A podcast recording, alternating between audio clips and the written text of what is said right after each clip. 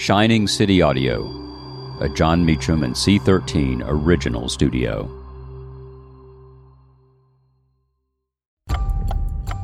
September 14th, 1901.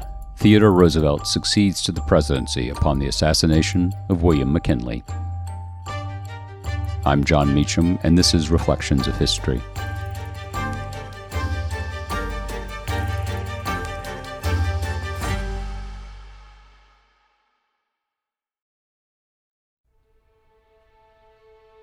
It was, in a sense, the true beginning of the 20th century. A violent act, the rise of a celebrated vice president to ultimate power, and mass coverage in the means of the day, telegraphs, and the newspapers. On this date in 1901, President William McKinley, just re elected the year before, died of gunshot wounds he received from an anarchist while on a visit on an exposition in Buffalo, New York. Here is the account by de Benneville Randolph Keim, a Washington figure who was at hand during the tragic events of September 6th, the day of the shooting. The presidential party arrived at the Music Temple about three minutes past four o'clock, entering the northeast doorway. About five minutes later, those who had passed before the president began to emerge from the opposite door. I entered the southwest door to witness the form and arrangements for handling such an immense crowd having been familiar with the long established custom at the Executive Mansion in Washington. I was in a position to have a full view of what was taking place. Suddenly hearing two quick, sharp reports and seeing smoke, I feared that something serious had happened. I saw the president fall back, not fall over, and apparently caught by two persons, one on each side.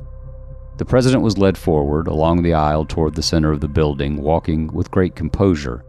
As he approached the settee, I assisted in placing him upon it. The president sat down with entire self possession.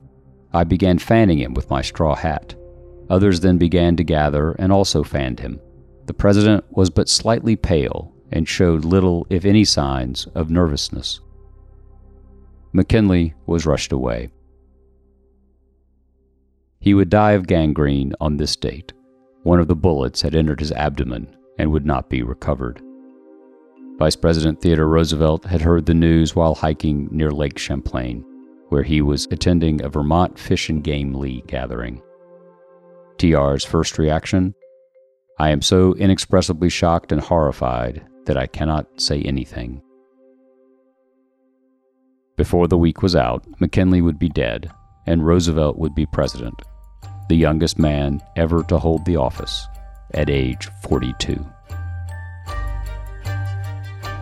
Thank you for listening to Reflections of History, a creation of Shining City Audio, a C13 Originals and Jon Meacham studio.